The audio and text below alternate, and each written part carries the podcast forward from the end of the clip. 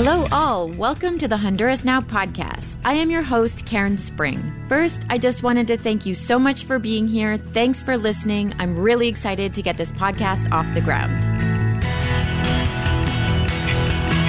Honduras Now is a podcast about what is going on in that small Central American country, the country that I have called home for almost 11 years now. I want to share the human rights issues and the human rights stories that I hear in the work that I do throughout the country. I want to take you alongside me as I visit communities, I go to events, and as I travel all around the country. This podcast is going to link these trips and these human rights stories with global issues and with North American policies. There are so many examples. These are examples of types of episodes and stories you can expect to hear on the Honduras Now podcast.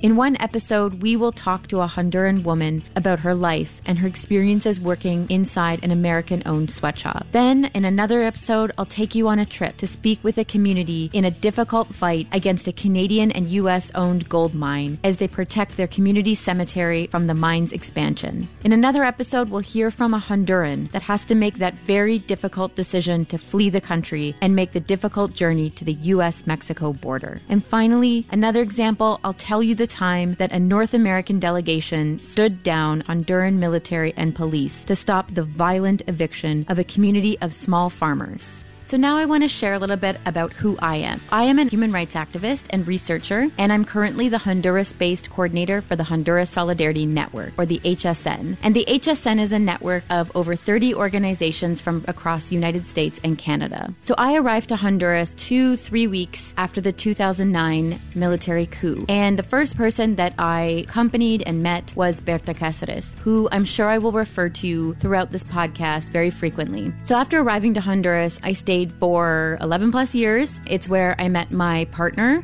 who I married uh, in 2018 while he was a political prisoner inside a maximum security prison. And he was arrested in the context of the 2017 electoral crisis. Fighting to free Edwin, my partner at the time, from that maximum security prison was one of the hardest things I've ever had to do in my life. He was arrested alongside 22 other political prisoners in the same context. So, in the 11 years that I've lived in Honduras, Honduras. I've traveled all around the country. I've documented so many different issues. I have been in communities. I'm very frequently in the court system accompanying legal cases. So I really do a lot of so called grunt work. So the day to day human rights work, which I have done for almost 11 years now. And in the time that I've lived in Honduras, I've also gone home and gone back to Canada to take a break. And I did a master's in public health. And in both of my academic studies that I continued, continued. After going to Honduras, I did my placements and I did my master's thesis in Honduras on the different issues that I work on. So, for example, I did my master's in public health research working with Honduran women that were affected or their health was affected. They had musculoskeletal disorders as a result of the repetitive work that they were doing on the assembly lines inside Canadian and American owned sweatshops in Honduras. And so I spent a lot, a couple months working with them, interviewing them, and really researching what were these policies that were causing these women to basically have these very serious, debilitating health problems. In addition to my academic work, I've written reports about different human rights issues in Honduras. I've also been featured by the media in The Guardian, ABC News, Truthout, and many others. So I just talked about a lot of different events the 2017 electoral crisis, the 2009 coup d'etat, and Honduran indigenous activist Berta Cáceres. If you're wondering about what all of this is, you now have a great reason to keep listening and to join me in future episodes of the Honduras Now podcast. Join me as I share Honduras through my eyes, as I give you a glimpse into the difficulties of life in one of the most dangerous countries and regions in the world, where violence, insecurity, and corruption are the norm.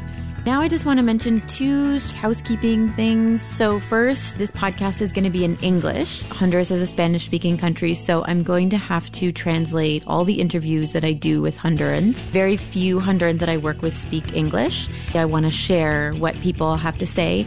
So, I am going to be translating a lot of the interviews that I do, which obviously will break apart the social part of the conversation I have with these people, but it's necessary in order to share their words episodes with you. And also, I won't be recording in a professional studio, and so there is going to be background noise, and it's really literally impossible to find silence anywhere in the country, whether I'm at home or on the street. So I just want to give everybody a heads up about that. So I'm really excited to get this podcast launched, and I wanted to thank you so much for listening. Please subscribe to the podcast by going to hondurasnow.org to join our mailing list, and that way you will be notified of the podcast's official launch. I'm also asking people for donations to this podcast to help cover the cost of production. A link to make a donation can be found on our website. Thank you so much again, and please go to hondurasnow.org, join our mailing list, and get the first episodes in your inbox. Hasta pronto and thanks again.